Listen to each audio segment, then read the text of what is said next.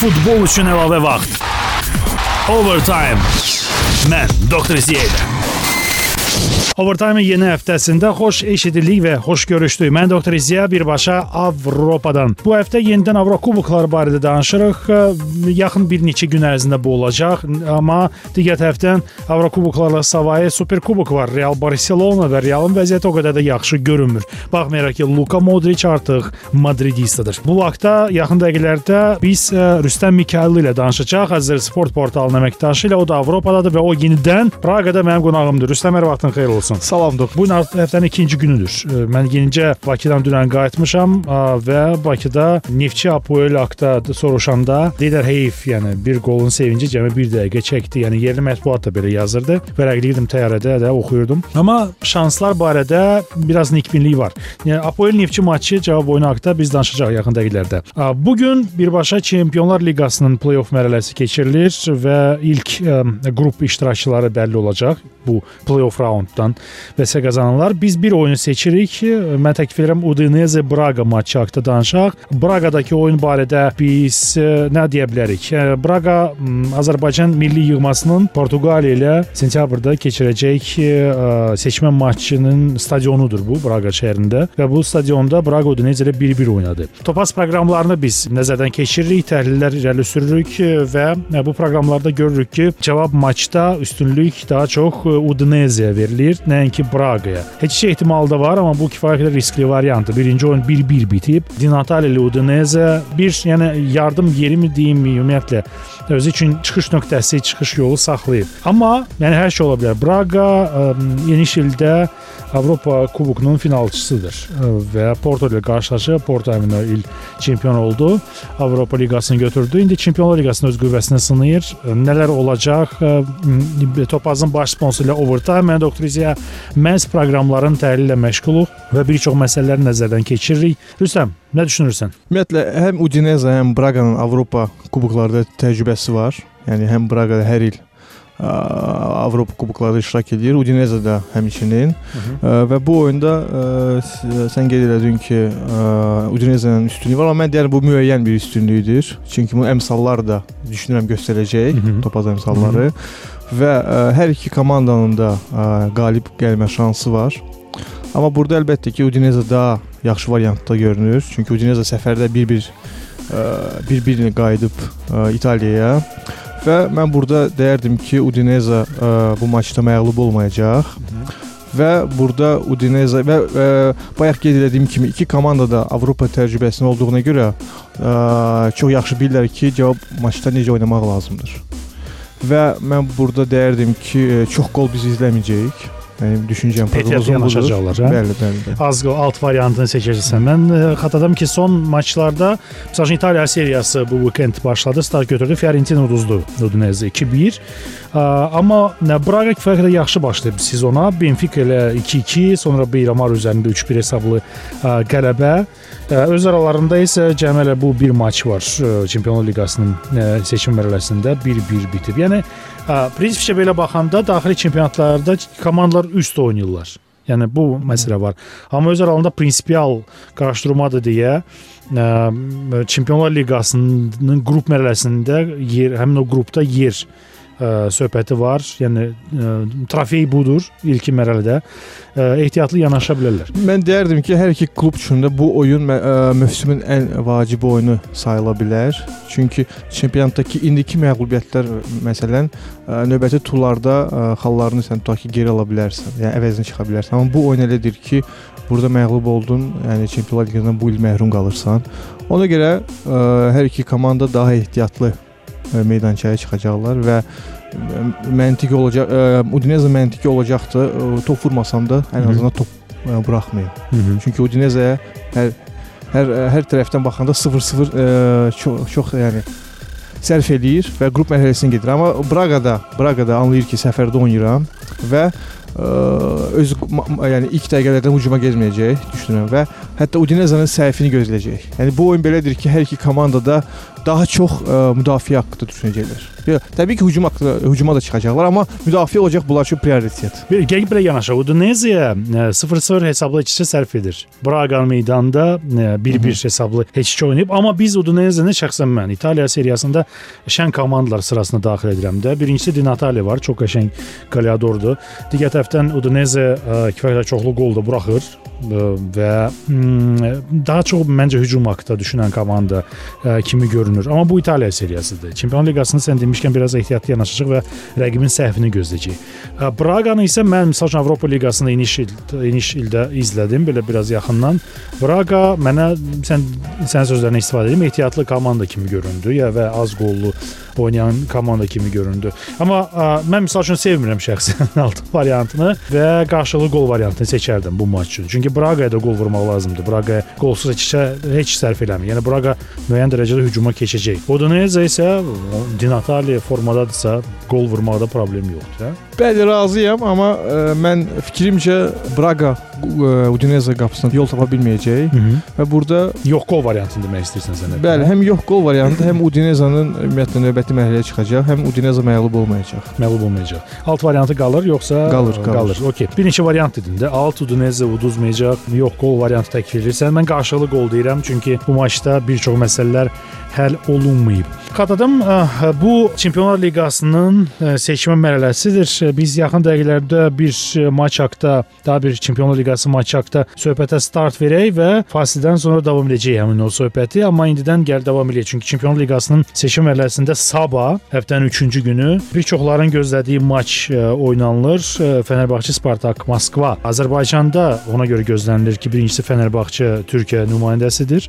İkinci tərəfdən də mən sənə ciddi deyim, Spartak Moskvanın da heç də az azarkeşi yoxdur. Müəyyən dərəcədə simpatiyalar kifayət qədər qalıb. Hətta mən Facebook səhifəmdə, Doktor İcə səhifəsində mübahisələr hələ ki davam etməkdədir. Yəni Spartak Moskva əzib keçəcək Fenerbahçəni deyirlər birinci oyun ərəfəsində. Sən də qeyd edirdin ki, Spartak daha üstündür 2-1 hesablı 3 qollu maç, qarşılıqlı qol və s. Yəni burada bir çox gözləntilərimiz doğruldu. Amma mən Yevgeni Lovçevin Spartakın məşhur əfsanəvi futbolçusu idi. O deyir ki, Spartakın İstanbulda heç bir şansı qalmır. Ümumiyyətlə Fenerbahçe Spartakı əzib keçəcək. Bilirsən, Tereklə maçdan sonra hansın ki Spartak 2-1 hesabı ilə uduzub. Mən bunu bəli deyə bilərəm ki, ola bilər. Çünki Spartak Terekə qarşı necə oynadısa, bilmirəm, bəlkə Rusiya çempionatının səviyyəsi kifayət qədər qalxıb və Türkiyə Super Liqasını üstələyir və Fenerbahçenin Gaziantepspor üzərində 3-0 hesablı qələbəni də nəzərə almayaq. Lovçev deyəsən Türkiyə çempionatını izləmir.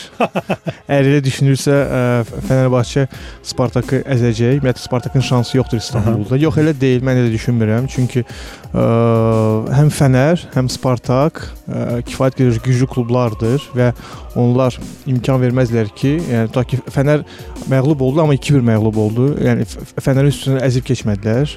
Həmçinin ə, Spartak da yəni hardasa bərabər səviyyəli iki komandadır. E, Spartak da imkan verməyə Spartak məğlub ola bilər, amma imkan verməz ki, onu 3-0 və ya 4-0 məğlub etsinlər. Çünki bu artıq elə bir virajı gələ bilər ki, iki komandalar və ə, bunların ə, ambisiyaları bəllidir bizə.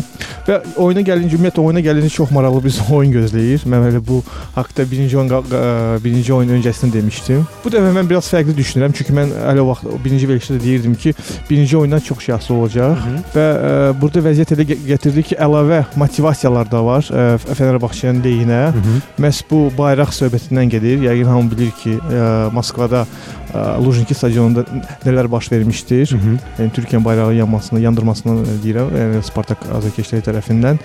Və bu ə, məncə Fənərə daha çox ə, motivasiya verəcək. Yəni Türkiyədə elə bir şey var ki, ümumiyyətlə mən ə, Türkiyədə yaşamışam, oxumuşam və çox maçları seyr etmişəm. Yəni bilirsən Türkiyə futbolunu içindən görmüsən. Anadolu insanı üçün ən böyük motivasiya milli məsələ olanda düşünürəm ki, türk futbolçuları Fənərbağçədə və hətta yabancı oyunçulara da Onlar da artıq onlara da öz, öz fikirlərini anlatacaqlar ki, bu oyun bizim üçün bu çox vacibdir. Həm Çempionlar Liqası, həm digər tərəfdən bizim milli məsələ və burada ə, Fənərbağçənin turu keçəcəyini düşünürəm və bu ə, oyunda bir çox proqnoz vermək olar. Bu proqnozlar barədə gəlir kiçik bir fasilə verək. Hansı bir çox proqnozları Fenerbahçe Spartak Moskva maçı haqqında verməyə dəyər. Rüstəm Mikayılov Xatada Mazar Sportun əməkdaşı, Avropadakı əməkdaşı bu dəfə studiyada qonaqdır. Qonaq ekspert qismində mən Doktor İziya və Topazın baş sponsoru Overtime birazdan davam edəcək.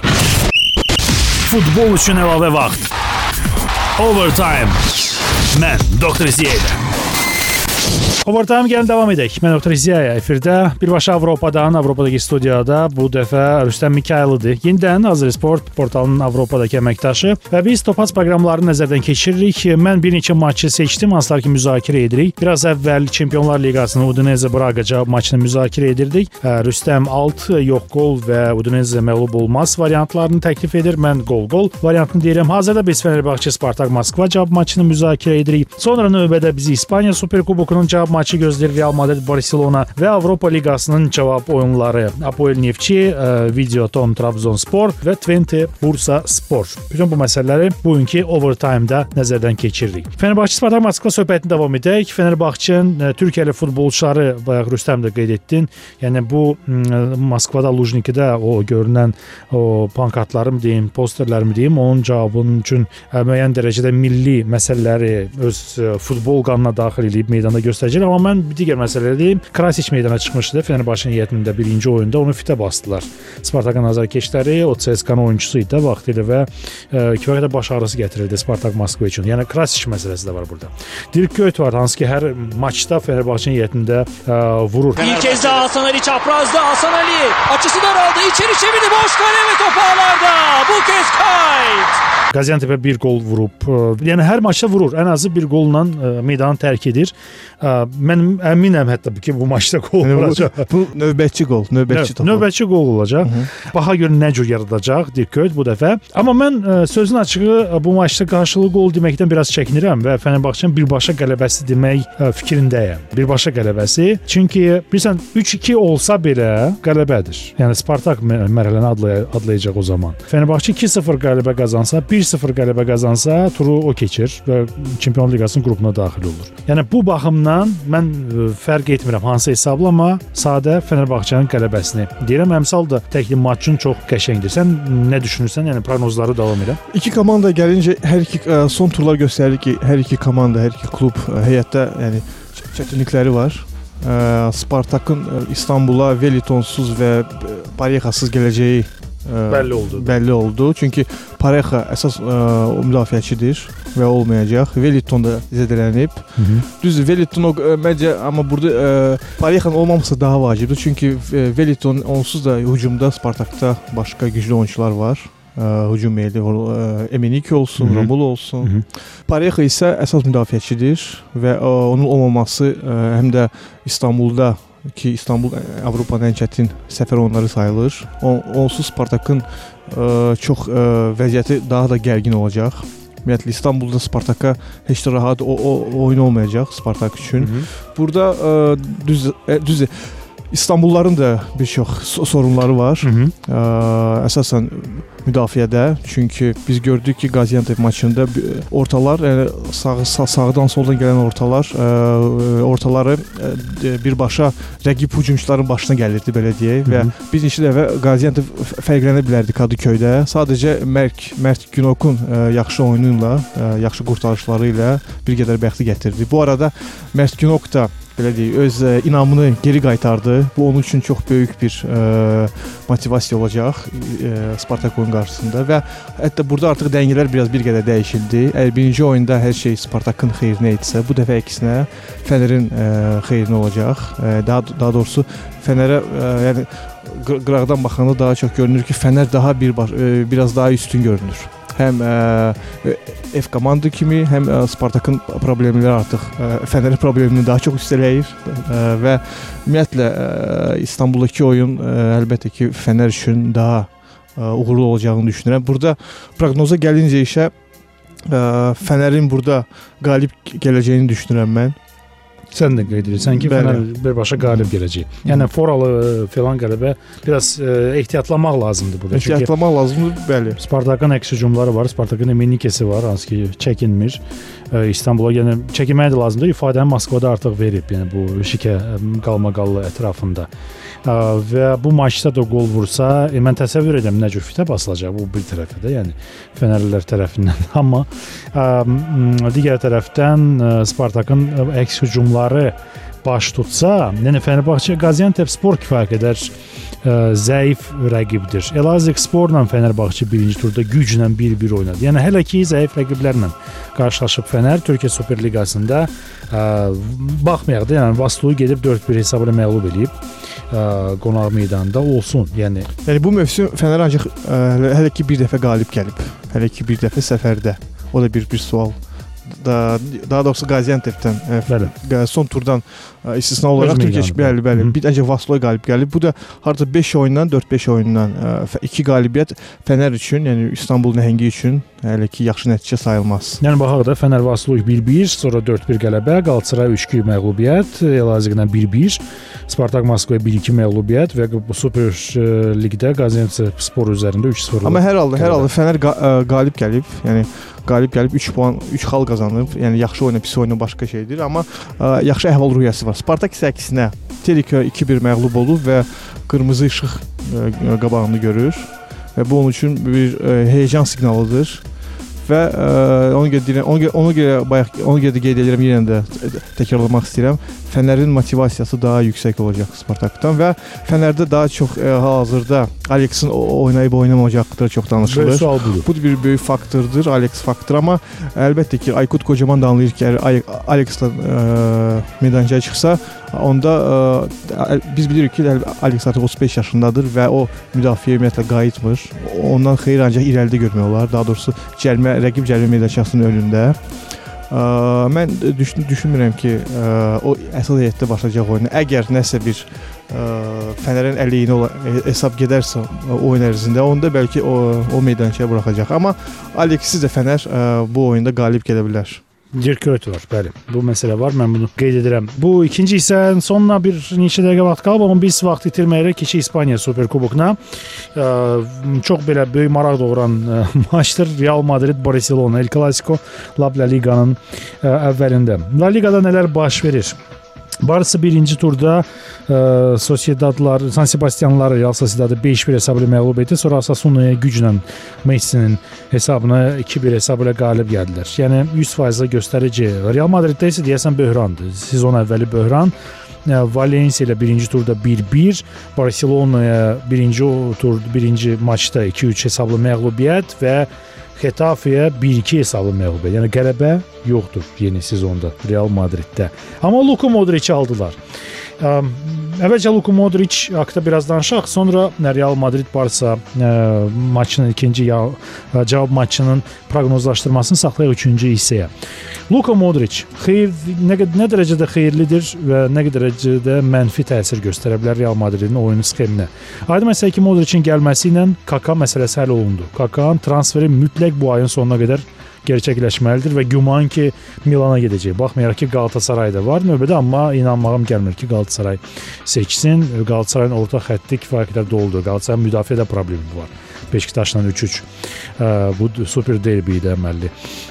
Amma ə, Luka Modric Məsud Özillə mi bir tandem kimi düşünülür? Ə, Məsud Özilin əvəz edicisi kimi ə, və ümumiyyətlə onlar da əgər birgə meydanda olsalar, onların oyunu alınarmı? Çox maraqlı sualdır. Mourinho'nun da oradan da ə, anlayışı bizə çox heyecanla ə, gözlətdirir. Ümumiyyətlə ə, Madriddə sağ tərəfdə ə, Cristiano Ronaldosa və yaxud daha doğrusu ə, sağ tərəfdə Ronaldo, yəni cinahlarda, hücum cinahlarında Ronaldo, Di Maria olan yerdə ə, dünyanın indi hal-hazırda heç bir futbolçu futbolçuları əvəzləyə bilməz. Yəni əgər sənin komandanda. Di Maria varsa, Ronaldo varsa, yəni o oralar artıq doludur. Hı -hı. Oralar doludur. Hətta son oyunlarda o qədər də böyük xeyir yox idi Amma o, ola bilər amma ümumiyyətlə yəni hər iki oyunçu optimal ə, formada olanda ə, onları heç kim əvəzləyə bilməz. Bu mümkün deyil. Yəni hələ, hələ ki elə bir futbolçu yoxdur ki, bunların üstünə çıxsın, Hı -hı. onların mövqelərində. Ə, Qalır orta orta xətt qalır. Hı -hı. Xabi Alonso, ə, Mesut Özil. Xedira. Bəli, burada ə, əgər Mourinho hər ikisini oy- oynatmaq istəsə, söhbət Özildən və Mo- Modricdən gedir. Onda onda bir ə, bir yarım müdafiəçidən, daha doğrusu müdafiə milli futbolçudan vaz keçməlidir. Yəni sxemi tamamilə dəyişdirməlidir orta xəttdə. Yəni Onları ki, eyni zamanda oynatmaq əgər istəsə. oyn oynatmaq istəsə, bəli. Əgər çünki hələ ki bu sxemdə heç kim oynamır. Yəni 2 2 hücum meyli orta müdafiə, ə, orta yarım müdafiəçi, 2 cinah hücumçu kimi sayılır və bir də hücumçu. Yəni artıq ölür 5 hücum meyilli futbolçu. Hı -hı.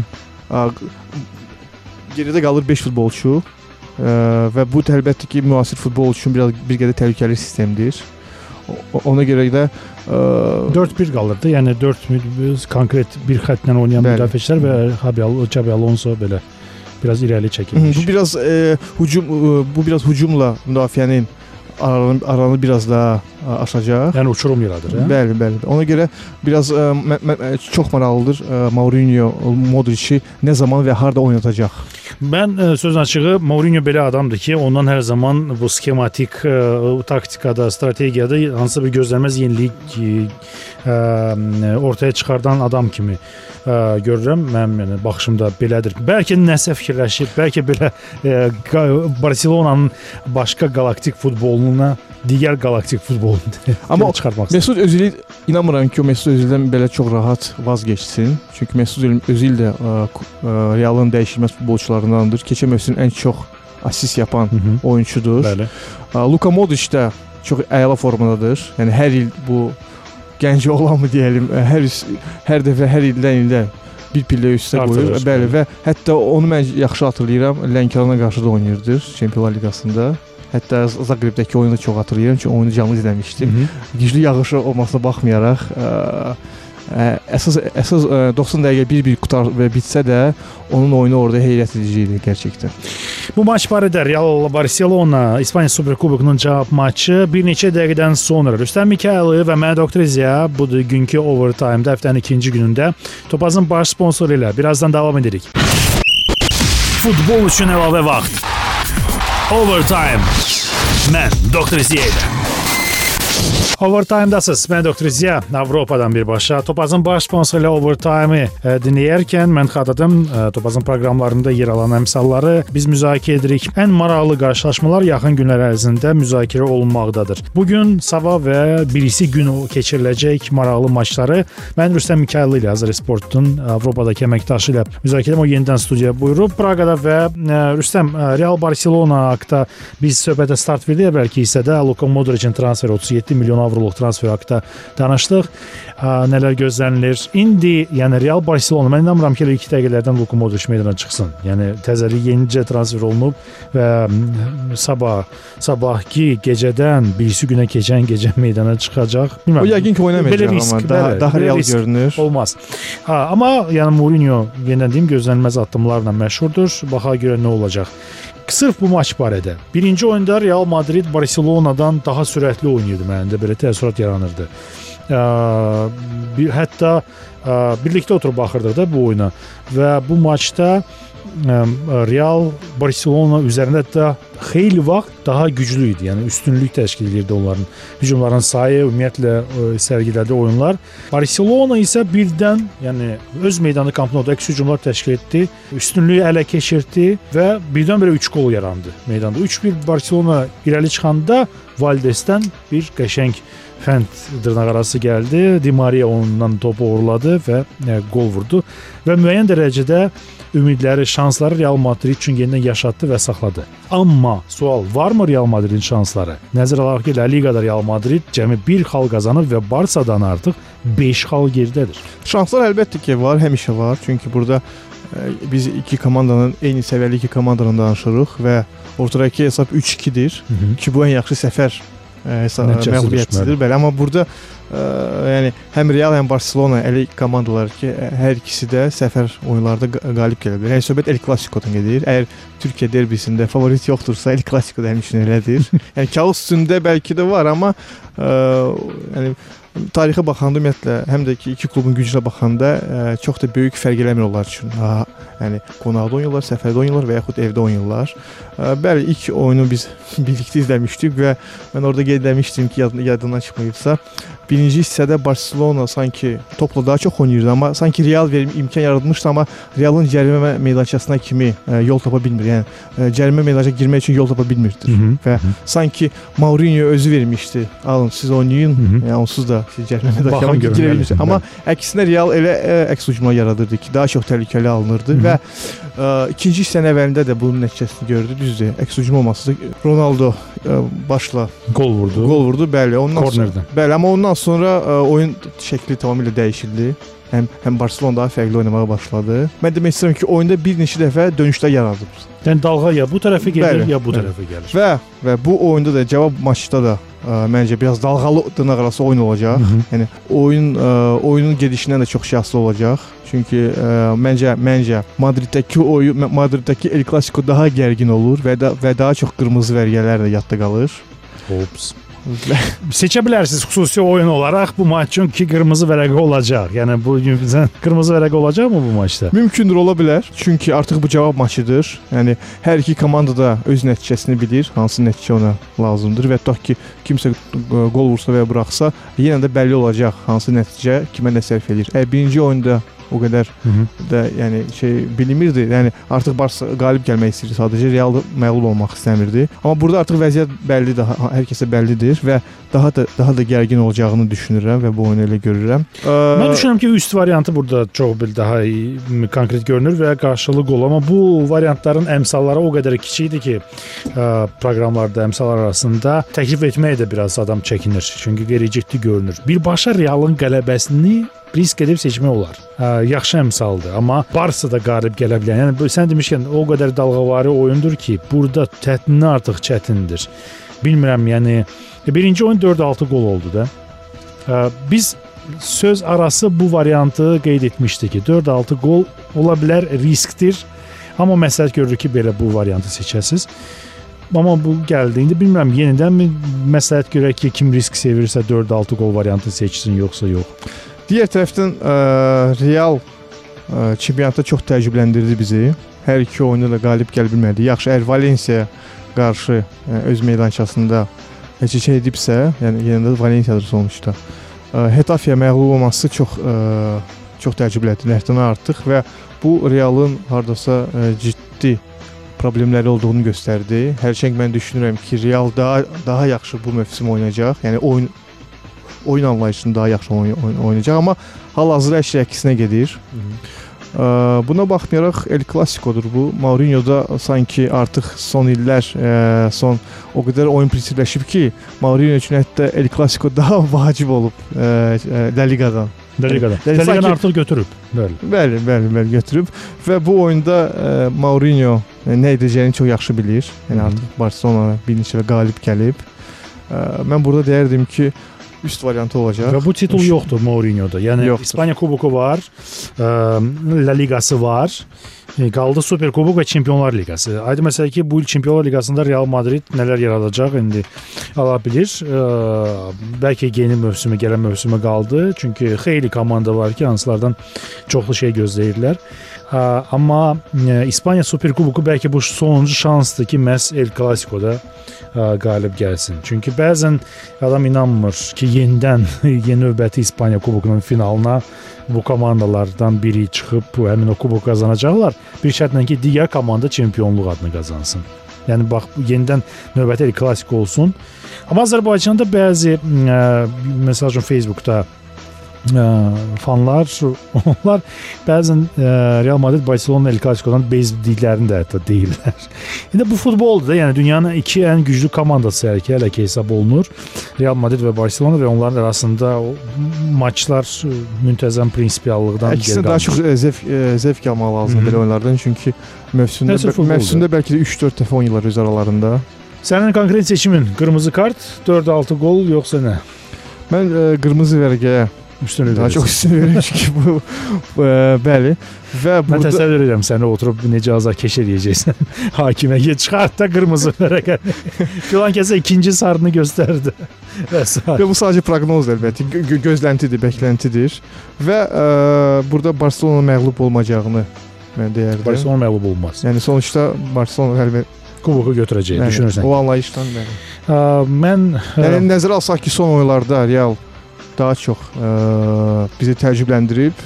Barsa isə əksinə daha yaxşı nəticələr əldə edib. Burada əlbəttə ki, yəni burada təzyiq də söhbəti var, burada motivasiya da var, burada ə, Realın ə, artıq 3 oyun udmaması nəyə gətirib çıxarda bilər? Aydındır. El Clasico xatırladım sabahki gecədən birisi günə keçən gecə Bakı vaxtından 2-nin yarısı. Yəni yatmayın.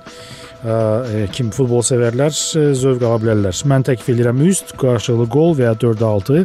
Rüstəmin seçimi qırmızı kartın mümkünlüyü ən ehtiyatlı variant Barselona məğlub olmaz variantını Rüstəm təklif eləyir.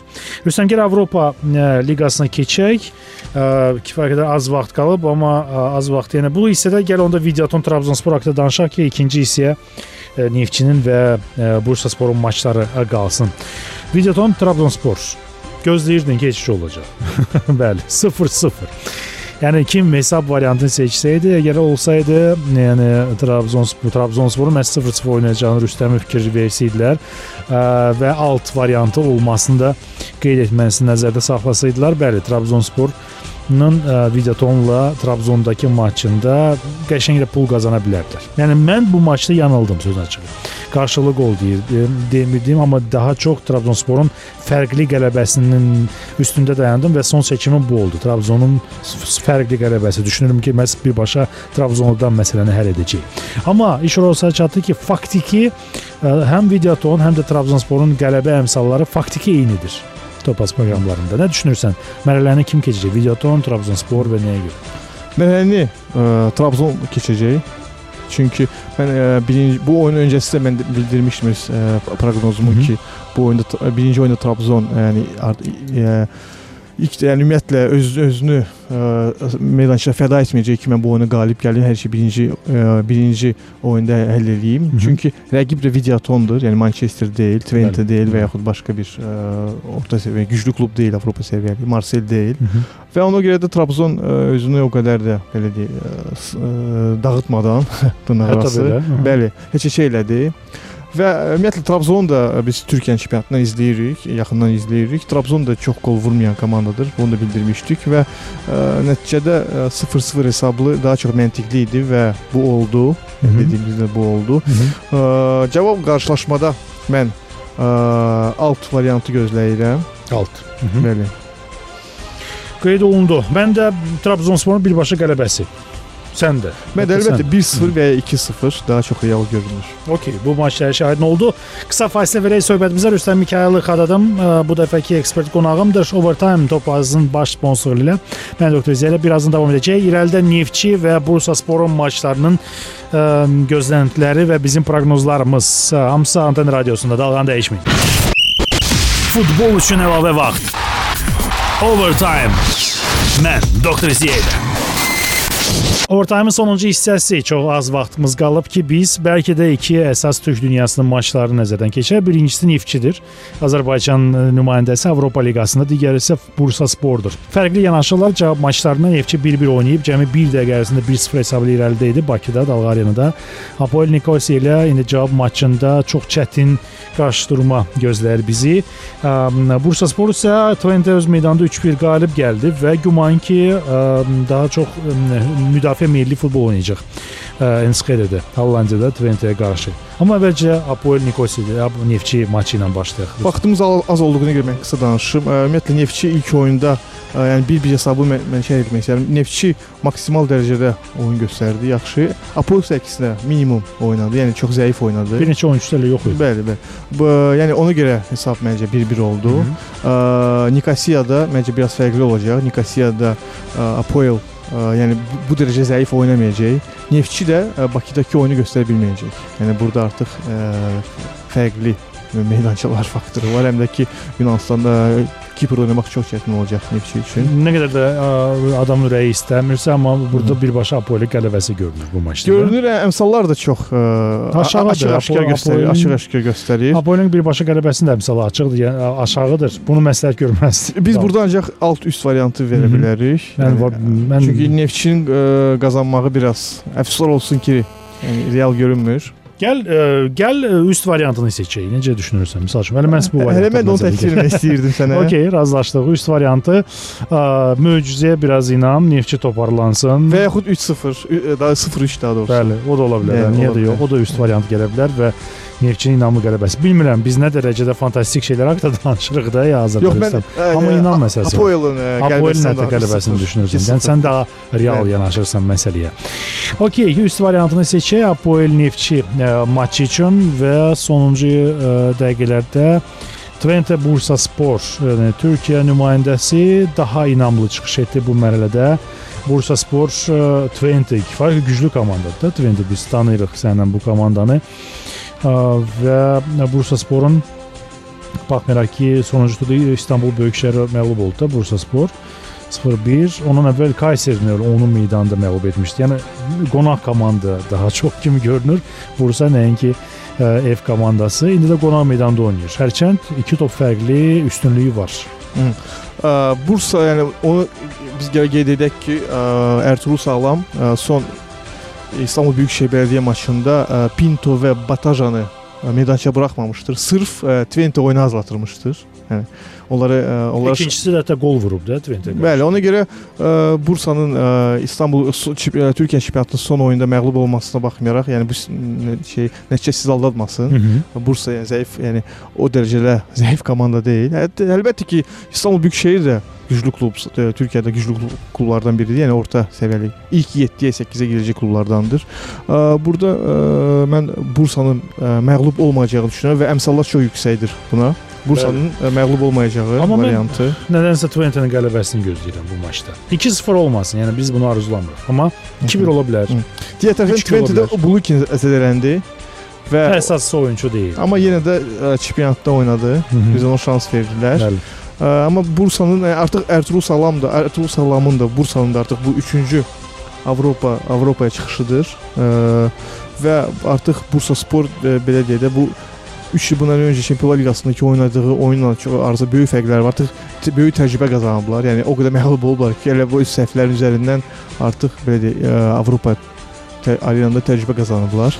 Və ə, bu, bu dəfə fikrimcə Bursa qruplara da gedəcək. Gəl onda belə ümumi orta məxrəci gələk. Üst variantı. Üst variantı amma Bursanın məğlub olmayacaq bu oyunda. Okay, mən də düşünürəm ki, Twente qalib gələcək, amma üst variantı bizim orta məxrəc razılaşmamız kimi ə, qalır. Rüstəm sözdən çığı ə, indiki bax bu efirdən sonra dərhal ə, məni tərk edəcək, bu ölkəni tərk edəcək və yollanacaq tamamilə başqa bir ölkəyə. Təşəkkürlər. Çox sağ ol iştirak etdiyinə görə. Sağ olun. Mən doktor İziyad, Rüstəm Mikayıllı idi. Nazır Sport portalı əməkdaşı.